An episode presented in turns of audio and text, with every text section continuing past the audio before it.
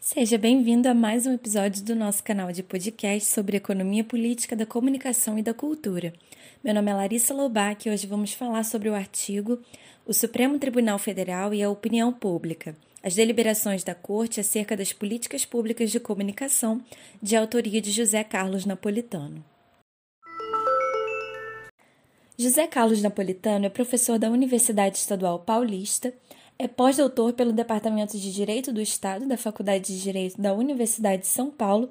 Ele é doutor também em Sociologia pelo Programa de Pós-Graduação em Sociologia da Faculdade de Ciências e Letras da Unesp. Bom, vamos conhecer o capítulo publicado pelo autor?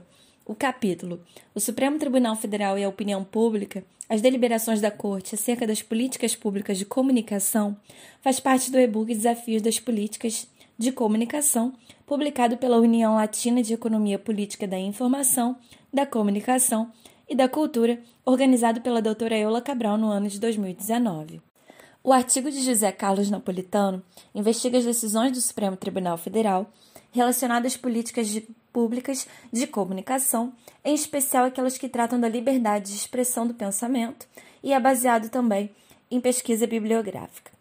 Assim, o autor busca analisar e interpretar as decisões do Supremo Tribunal Federal relacionadas às políticas públicas de comunicação, no intuito de compreender como o Supremo julga casos relacionados à temática e verificar se há, portanto, uma linha mestra, ou, em outros termos, um modus operandi de interpretação do STF relacionado às políticas públicas de comunicação.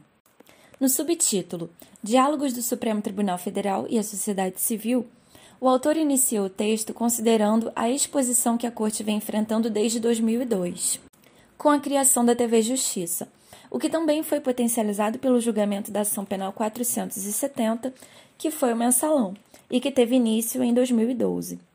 José Carlos Napolitano também destaca outros processos importantes que tramitaram e tramitam perante a Corte, como, por exemplo, a Lava Jato, que teve início em 2014, e também o processo de impeachment da ex-presidente Dilma Rousseff, o que veio despertando grande interesse público pelos julgamentos, tornando-se inclusive assuntos corriqueiros e pautas nos mais diversos lugares, como em mesas de bares, centros coletivos, almoços em família, entre tantos outros.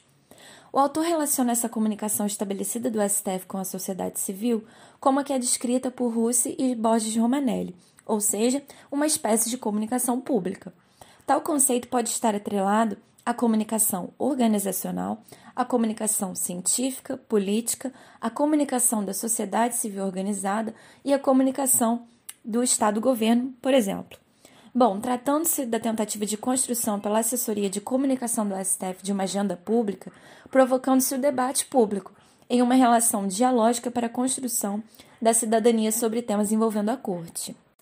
Em verdade, essa comunicação deve ser mais ampla do que aquela que é restrita aos profissionais do direito. O autor considera que, para esse público em específico, há outras formas de comunicação, como a publicidade das decisões judiciais. Considera o autor, portanto, que para atingir o público-alvo, ou seja, a sociedade civil, essa interlocução ela deve ser necessariamente mediada pelos meios de comunicação de massa, porque o povo aprende sobre as decisões da Suprema Corte da mesma forma que aprende sobre outras coisas, pela mídia. E nesse caso o autor cita Friedman. Assim, a Corte estaria com uma função comunicativa de tornar a Constituição um assunto acessível e compreensível pela maior parte da população. Um bom exemplo seria a linguagem mais simplificada, uma vez que o autor considera inclusive ser a linguagem da corte muitas das vezes de difícil compreensão, até mesmo para os profissionais do direito. José Carlos Napolitano cita novamente Friedman ao dizer que as cortes não ficam afastadas da sociedade e ficam apenas declarando direitos. Ao invés disso, elas interagem cotidianamente com a sociedade, tomando parte em um diálogo interpretativo. Os juízes não vivem em um casulo, eles são deste mundo. Não é crível pensar que juízes carecem de informações sobre o modo como seus julgamentos serão recepcionados. Mas, para além da comunicação das decisões escritas, as cortes podem se comunicar por meio da divulgação de suas, agendas, de suas agendas de forma antecipada, pela realização de audiência pública e permitindo a participação da sociedade civil nos processos de controle de constitucionalidade, como, por exemplo, o caso dos amigos da corte. O autor salienta que, mesmo com a regulamentação do tema, As audiências públicas só foram colocadas em práticas pelo STF em 2008, quase uma década após a legislação, quando do julgamento da ADI 3510 que julgou as pesquisas científicas com células-tronco. A realização de audiências públicas enfatiza que a Corte não é o único intérprete da Constituição.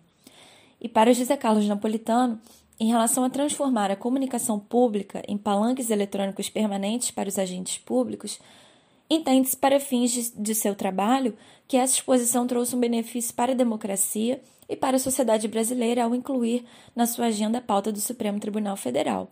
Contudo, reconhece que o STF ainda não está permeável ao diálogo, considerando-se que os mecanismos das audiências públicas e da participação de entidades da sociedade civil como amigos da Corte podem constituir-se em espaços de vocalização de demandas do STF, democratizando-se deliberativamente o debate constitucional. E este foi mais um episódio do nosso canal de podcast sobre economia política da comunicação e da cultura. Se você quiser saber mais sobre o assunto, visite o nosso site APCC. Disponibilizamos artigos e obras científicas, legislação, notícias e eventos sobre o direito à comunicação, à informação e à cultura. Curta nossa página no Facebook, APCC Economia Política da Comunicação e da Cultura, e no Instagram é pcc.brasil e veja nossos eventos científicos no nosso canal do YouTube, EPCC Brasil. Confira também nossos podcasts no Spotify e também no Anchor.fm. Obrigada pela sua audiência e até a próxima!